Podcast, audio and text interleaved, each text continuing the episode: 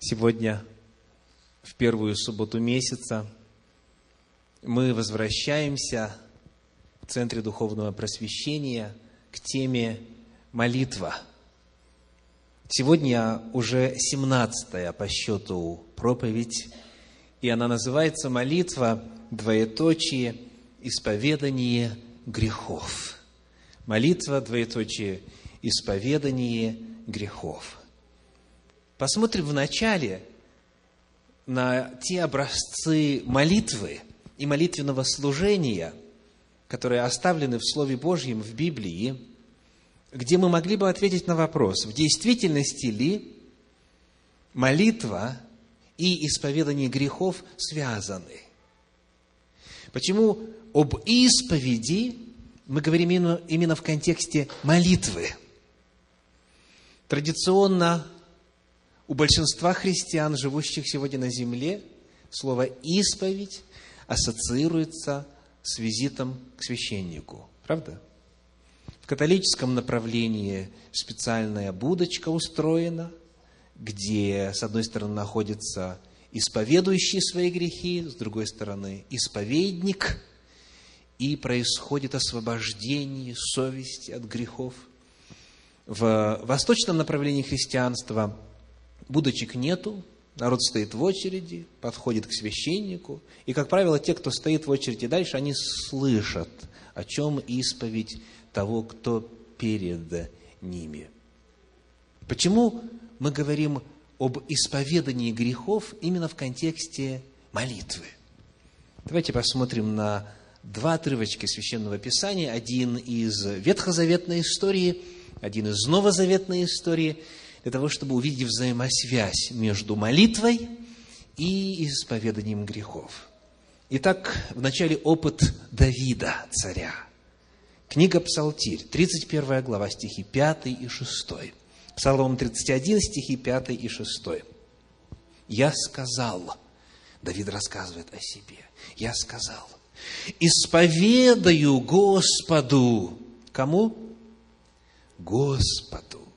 «Исповедаю Господу преступления мои, и Ты снял с меня вину греха моего.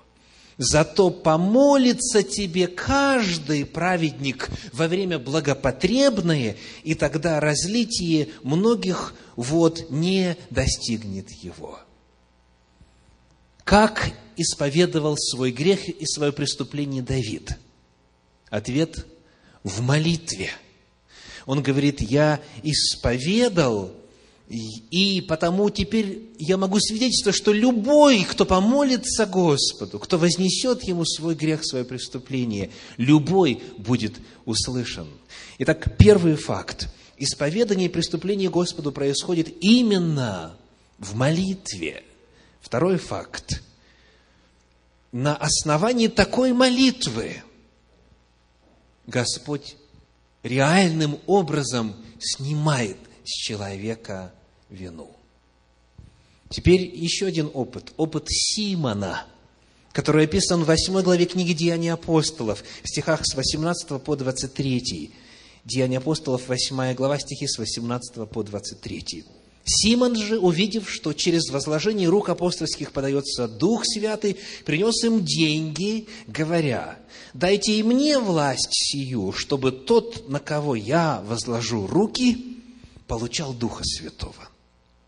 Но Петр сказал ему, «Серебро твое да будет в погибель с тобою, потому что ты помыслил дар Божий получить за деньги». Нет тебе в всем части и жребия, ибо сердце твое неправо пред Богом. Итак, покайся в всем грехе твоем и молись Богу. Может быть, отпустится тебе помысел сердца твоего, ибо вижу тебя исполненного горькой желчи и в узах неправды». И в этом опыте исповедание происходит как?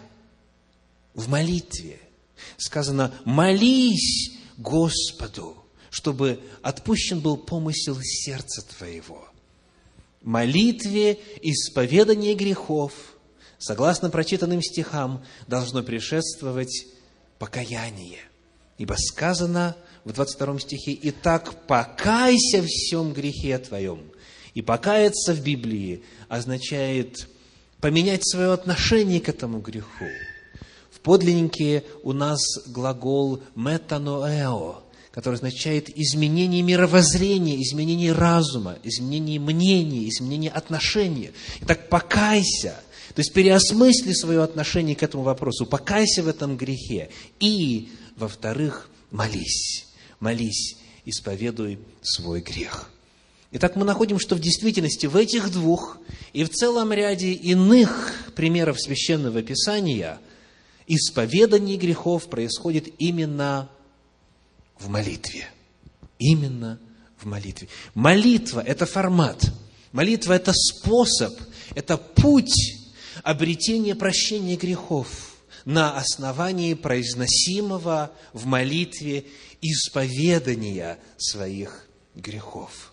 Вот библейское обоснование темы молитва двоеточие исповедание грехов. И вот теперь мы должны задать следующий очень важный вопрос.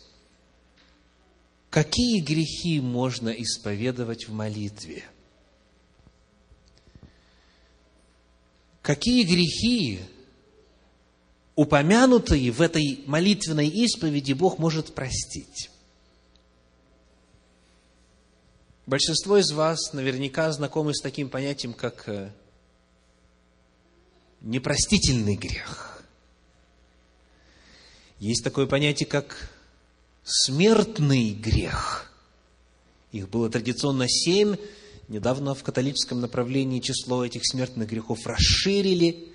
Но суть заключается в том, что у многих есть в сознании мысль, что не все грехи прощаются. Так? То есть, я сейчас не говорю о тех грехах, которые человек не приносит к Богу. Явно, что они не прощаются, потому что человек не просит прощения. Я сейчас не говорю о тех грехах и о тех состояниях, в которых человек похулил Духа Святого или сделал какой-нибудь грех дерзкой руки, вследствие чего он не идет к Господу в молитве. Я задаю другой вопрос. Есть ли какой-то грех, который человек исповедует Господу в молитве? Есть ли какой-то грех, который человек приносит к Богу в покаянной молитве, а Господь говорит: нет, хотя ты просишь, хотя ты исповедуешь свой грех, я тебе не прощу? Есть ли такие грехи? Посмотрим на свидетельство Слова Божия, которое находится в начале в Торе, в Пятикнижье Моисеевом, далее у пророков Господних и затем у апостолов. Вопрос этот очень и очень важен, и потому нам нужно удостовериться, что мы увидели и приняли в опыт своей молитвенной жизни библейское откровение в ответе на вопрос: какие грехи, упоминаемые и приносимые, и исповедуемые Богу в молитве, Господь прощает? Книга Левит, пятая глава, стихи пятый и шестой. Это наш первый отрывочек. Книга Левит, пятая глава, стихи пятый и шестой.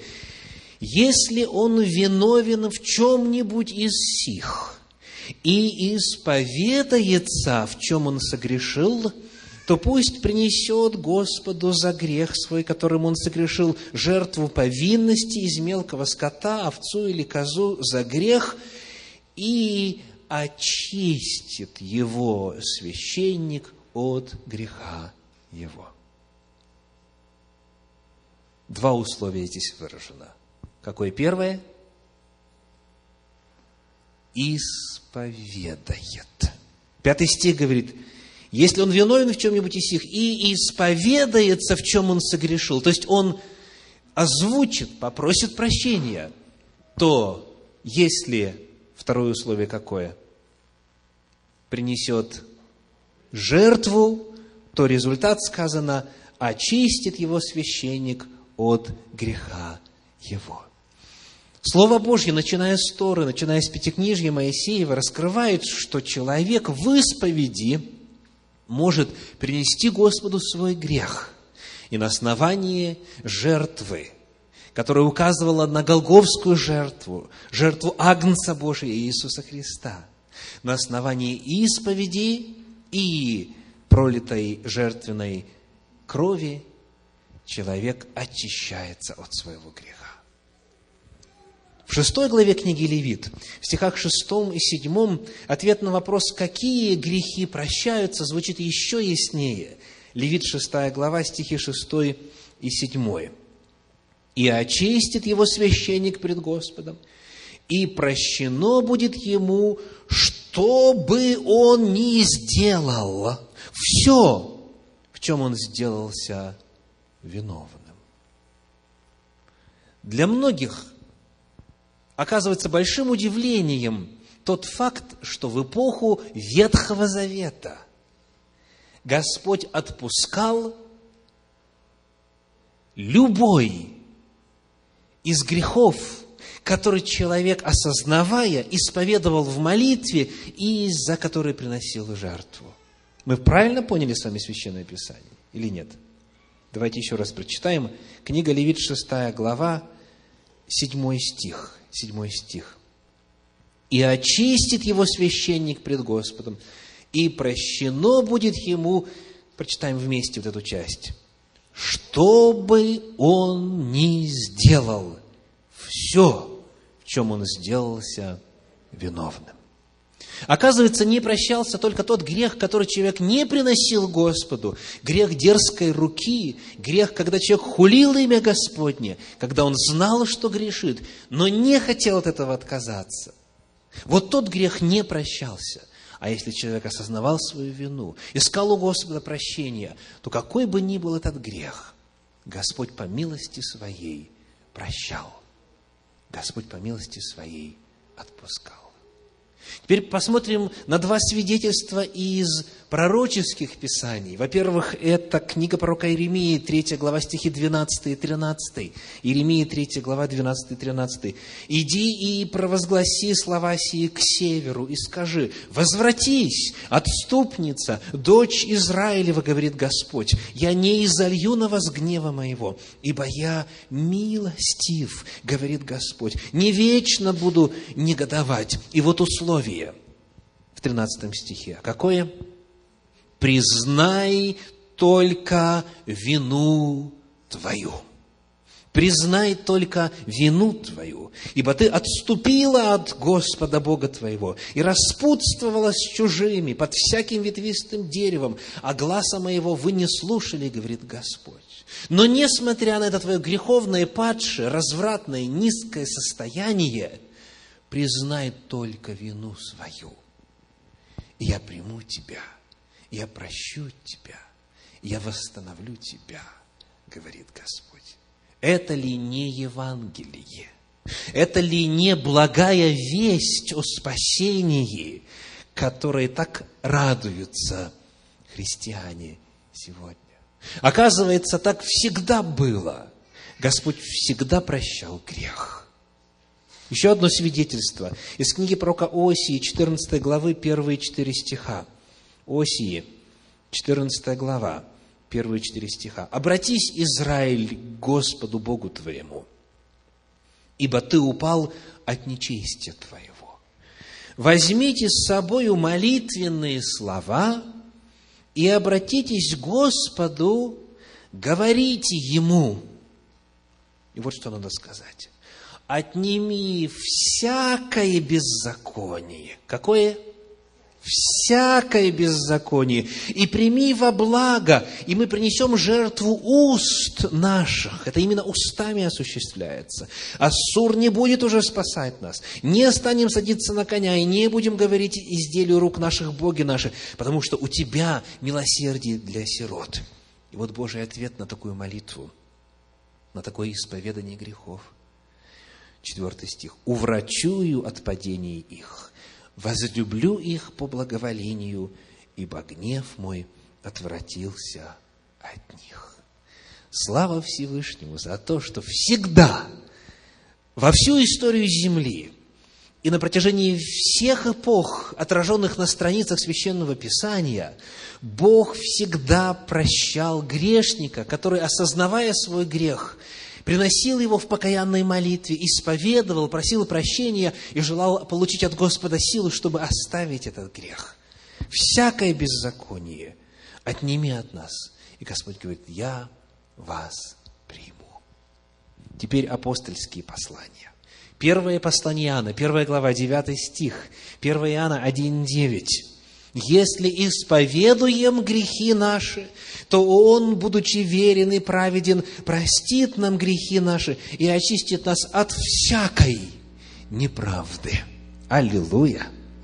Это обетование сформулировано очень ясно и очень воодушевляюще. Если исповедуем грехи наши, то Он, будучи верен и праведен, простит нам грехи наши и очистит нас от всякой неправды. Слово «неправда», как правило, в русском языке, в первую очередь, ассоциируется с грехом уст. То есть, неправда – это значит информация, не соответствующая истине. Да? Неправда – это антоним слову «правда». Однако в подлиннике используется греческое «адикия», которое глубже по своему значению. Вот как это отражено в современном переводе «Живой поток». Если мы исповедуем свои грехи, то Он верен и праведен, чтобы простить нам грехи и очистить нас от всякой неправедности. Адикия – это именно неправедность. Это любое действие, слово ли, дело ли, которое идет вразрез с волей Божьей. Если исповедуем грех наш, то Он очистит нас от всякой неправедности, от любого греха. Перед этим в седьмом стихе так и сказано: то кровь Иисуса Христа, Сына Его, что делает? Очищает нас от всякого греха.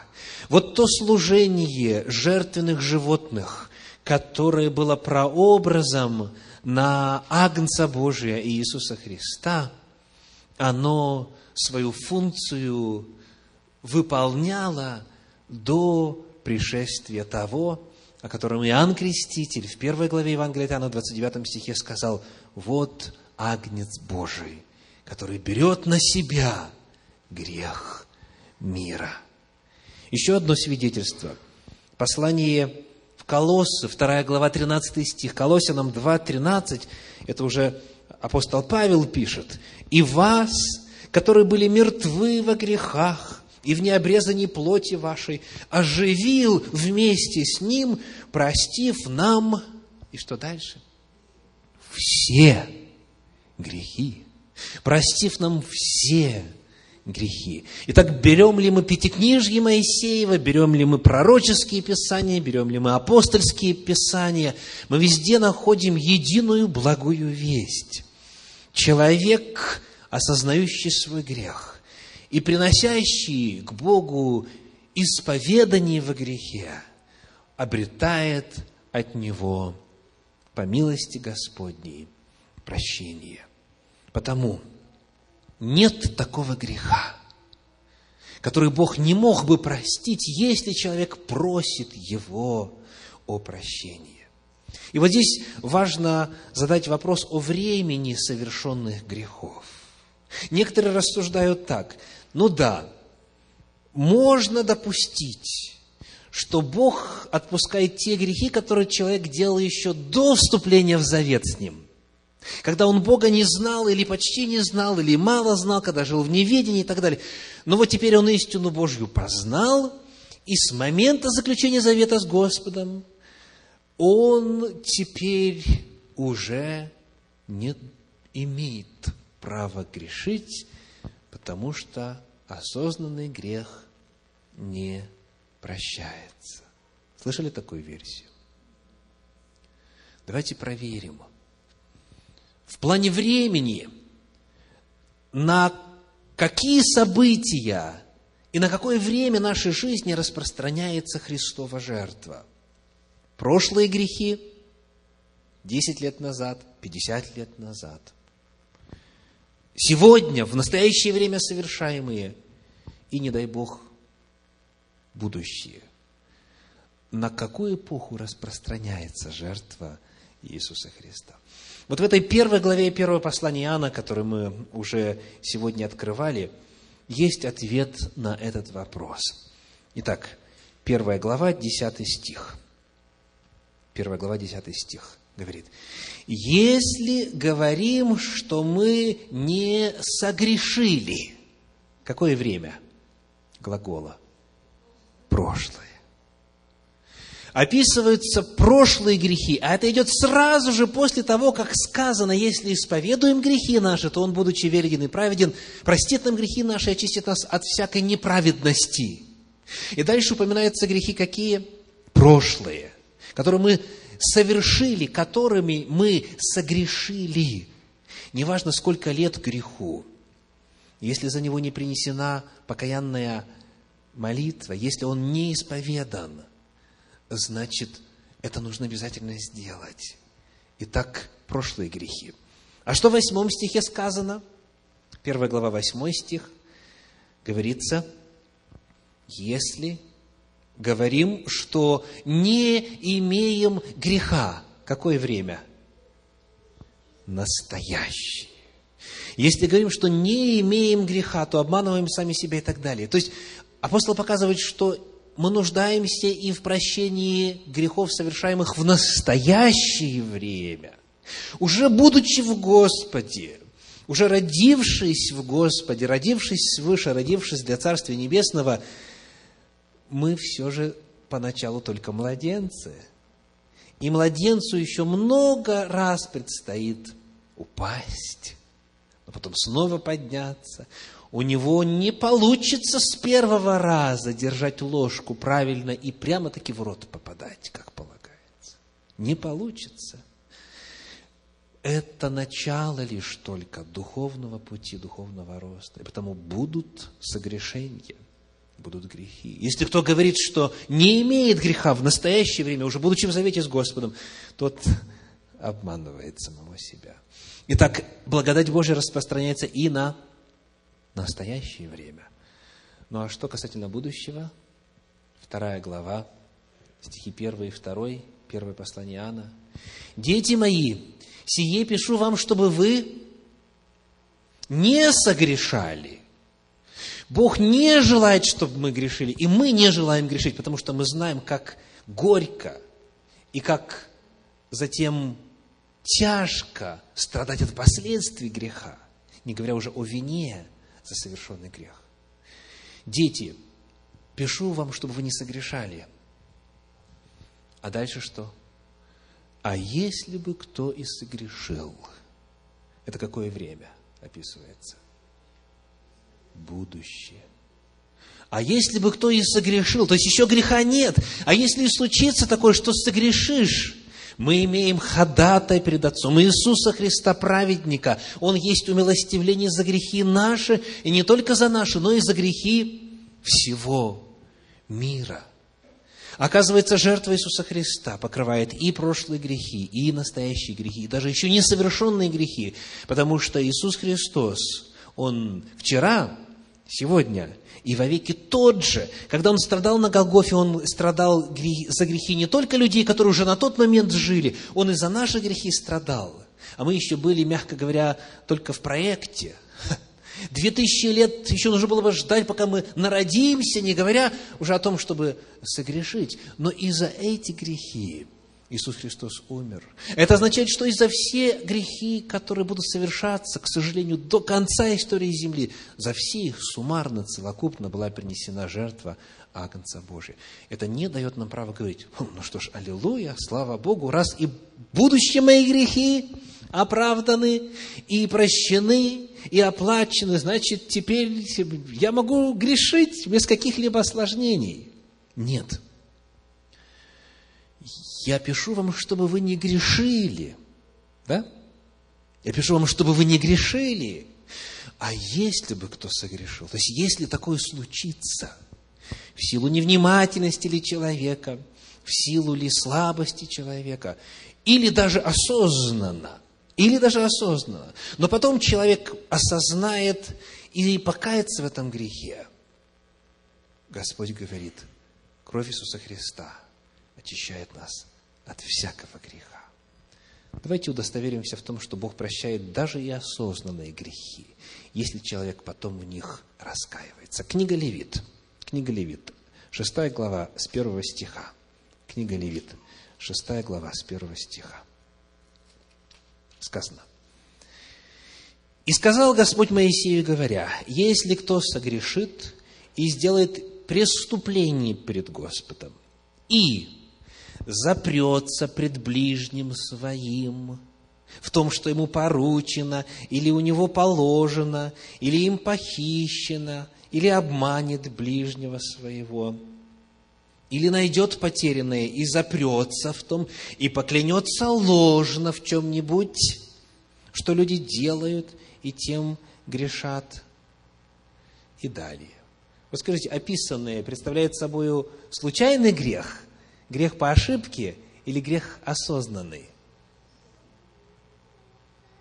Конечно же, осознанный.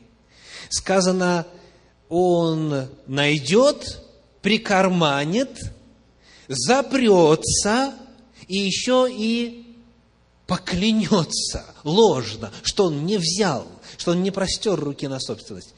Это ли неосознанный грех? Но дальше Господь говорит то уже, что мы с вами читали. Я прочитаю стихи пятый, шестой и седьмой. «Или, если он в чем поклялся ложно, то должен отдать сполна и приложить к тому пятую долю, и отдать тому, кому принадлежит день приношения жертвы повинности. И за вину свою пусть принесет Господу к священнику в жертву повинности из стада овец овна без порока по оценке твоей». И вот звучит Божья благодать. «И очистит его священник пред Господом, и прощено будет ему, что что бы он ни сделал, все, в чем он сделался виновным». Итак, прощает ли Бог осознанный грех, намеренный грех? Прощает, если человек затем, как говорится, придя в себя, осознавая всю тяжесть того, что он сотворил, кается, приносит Господу покаянную молитву, исповедует свой грех, осуществляет реституцию урона, прощено будет ему, что бы он ни сделал. Вопрос не в том, что сделал человек, согрешив, а вопрос в том, что он делает после того, как согрешил. Повторю, это не означает, что теперь можно грешить. Нет. Но Господь понимает, что порою в опыте взросления, духовного становления и освящения Божьи дети совершают даже и осознанные грехи. И Господь говорит, принеси ко мне этот грех. Нет такого греха, который Христос не мог бы простить. Он висел на Голгофском кресте за все наши грехи. Он понес наше наказание и уже оплатил этот грех, чтобы обрести право снимать с нас эту ношу, чтобы обрести право даровать нам радость спасения, чтобы обрести право освобождать нас от вины за грех. Потому, каким бы тяжелым и великим ни казался грех вам, ваш грех или ваши грехи. Помните, что нет греха настолько тяжелого, который Господь по милости своей не мог бы поднять.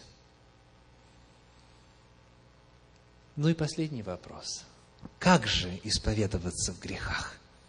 Зная, что исповедание грехов происходит именно в молитве, зная, что Господь обещал простить любой грех, теперь посмотрим на практическую сторону дела и зададим вопрос, как это делать, как исповедоваться во грехах. Первое послание Иоанна, первая глава, девятый стих, который мы читали уже сегодня, говорит, первое Иоанна один девять, «Если исповедуем грехи наши». Давайте посмотрим на это слово. Что значит «исповедовать»? В русском языке какова корневая основа этого слова? исповедовать. То есть, что делать? Поведать, рассказать, озвучить. В подлиннике используется греческий глагол «хомологео», который переводится так. Если вы конспектируете, запишите. Матфея семь двадцать три. Объявлять. Матфея семь двадцать три. Матфея четырнадцать семь. Обещать. Матфея четырнадцать, глава седьмой стих. Обещать. Евангелие от Иоанна девятая, глава двадцать второй стих. Иоанна девять двадцать два. Признавать. Титу первая, глава шестнадцатый стих. Говорить. Титу один шестнадцать. Все эти слова означают что? Движение уст. То есть, первое условие касательно исповедания, после того, как человек уже осознал и желает освободиться, эта просьба о прощении должна быть произнесена как? Вслух. Вслух. Не про себя, не в уме, не беззвучно, а именно вслух. Пусть даже шепотом, пусть даже в полголоса, но именно вслух. Это первое, о чем говорит Священное Писание касательно того, как исповедовать грехи. Второе.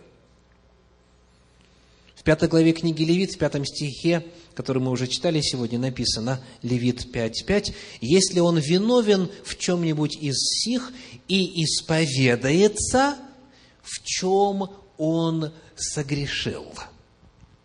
Итак, второй очень важный момент. Какова природа этой исповеди?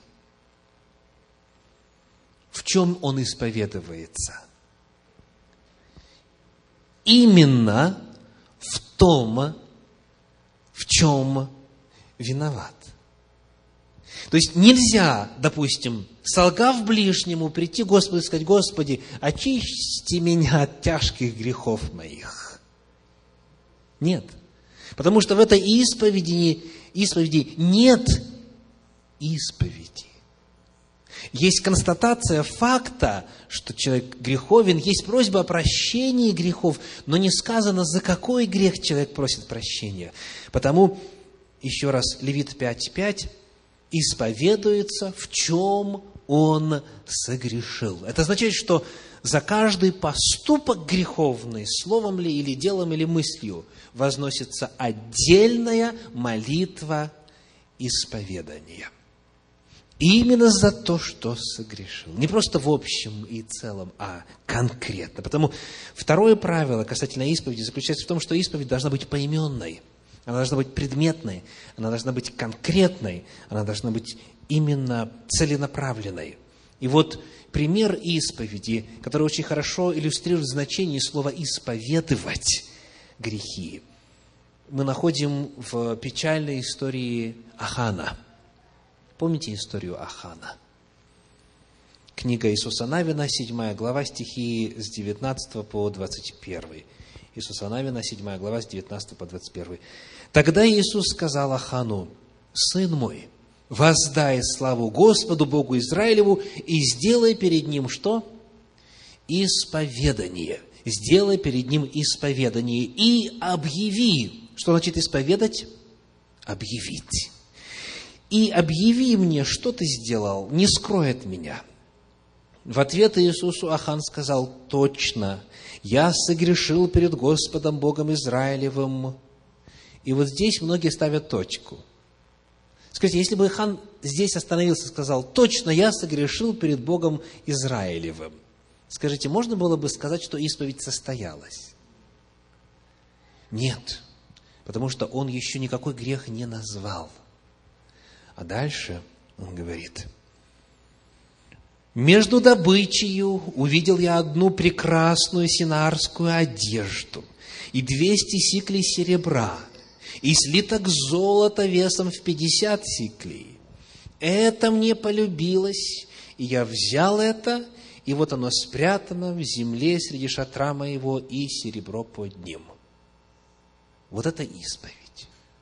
Она какова? Конкретное, с указанием цвета, веса, измерений, местоположений, чувств, которые эта вещь вызвала в нем. То есть, это была исповедь очень подробная, но в ней одного не доставало. Чего? Чего? Просьбы о прощении греха. Обратите внимание, он не выражает своего сожаления о грехе. Он не говорит о том, что хочет, чтобы Господь простил его. Нет. Он вынужден совершить исповедание, потому что перед этим прогнали все двенадцать колен. Прогнали все роды в указанном колене. Прогнали все семейства в, указанных, в указанном роде. И потом провели всех как? Поодиночке. И вот когда на него было указано, тогда он сказал «да». То есть он исповедание совершил, но это исповедание было вынужденным, и главное, в нем нету просьбы о прощении. Потому, к сожалению, он не обрел прощения, раз не просил. Но его случай очень хорошо показывает, что такое исповедание по своей природе. Это именно детальное, подробное описание. Господи Боже, вот тогда, когда мне было пять лет, я пошел в магазин продуктовый, у нас по соседству, и стащил оттуда два батончика, кругленьких таких, таких ароматных, таких притягательных, которые родители не разрешали покупать. Прости меня, Господи, это было воровство. Я нарушил заповедь «не кради». Я сожалею об этом грехе. И прошу, прости меня во имя Иисуса Христа. Вот это исповедь. Итак, чтобы в действительности обрести прощение от грехов, когда человек их осознает, когда хочет оставить, необходимо их озвучить. И озвучить как? Очень и очень предметно и конкретно. И, наконец, третья составляющая. Каким должна быть исповедь во грехах? Какой должна быть исповедь? Каким должно быть исповедание? Третья книга царств, восьмая глава, стихи тридцать семь и тридцать восемь. Третья книга царств, восьмая глава, стихи тридцать семь и тридцать восемь. «При всякой молитве, при всяком прошении, какое будет от какого-либо человека во всем народе твоем Израиле, когда они почувствуют бедствие в сердце своем, и прострут руки свои к храму сему, ты услышь с неба, с места обитания твоего, и помилуй, соделай и воздай каждому по путям его, как ты усмотришь сердце его. Ибо ты один знаешь сердце всех сынов человеческих». Итак, какой должна быть эта молитва? Она должна быть чистосердечной. Дорогие, Бога не обманешь. Он знает, вы просите прощения просто по привычке, или чтобы другие окружающие вас люди успокоились, или просто чтобы ну, легче было ко сну отойти. Вы просите по принципу «не согрешишь, не покаешься», или вы в действительности сожалеете искренне о своем грехе. «Ты один, — говорит Соломон в своей молитве посвящения храма, — ты один знаешь сердце всех сынов человеческих, потому воздай как? Как ты усмотришь сердце каждого. Соделай, как ты усмотришь сердце его». Потому сказано, при всякой молитве, при всяком прошении от любого человека ты будешь отвечать в соответствии с состоянием сердца. Поэтому третье условие. Помимо того, что молитва, исповедная молитва должна быть вслух, должна быть очень конкретной, она должна быть какой? Искренней. Она должна быть чистосердечной, потому что Бог сердцеведец, и его не обманешь. И на основании всего этого, как говорит Священное Писание, отпускается человеку согрешение его. Есть известный принцип в юриспруденции, который в Советском Союзе в том числе был и знаком, и широко применим. Чистосердечное признание что делает? Смягчает вину, да? Чистосердечное признание смягчает вину. То есть дадут меньше срок, меньше наказания. Так в миру. А как у Господа, если использовать ту же формулировку? Чистосердечное признание что делает? Снимает вину. Снимает вину. Именно чистосердечное. Итак, наша проповедь сегодня – молитва, двоеточие, исповедание грехов. Господь благ и милостив. Молитва – это средство очищения от греха. И если вы знаете за собой грех или грехи, прошлые ли, или тот, в котором вы сейчас, или те, в которых вы сейчас живете, несите их Господу. Вам незачем нести этот груз, потому что Господь возложил на Него, на Агнца Божия, грехи всех нас. В любой момент времени можно быть чистым от любого греха, когда человек приносит его Господу, исповедует его и обретает в Иисусе Христе прощение. Потому призываю вас, будьте чисты от всех грехов. Не потому, что вы своими способностями или волей в состоянии уберечь себя от греха, хотя и на это Господь дает силы, а потому, что Господь освободил вас от всех исповеданных вами грехов. Будьте чисты пред Господом. Пользуйтесь силой молитвы для очищения греха. Аминь.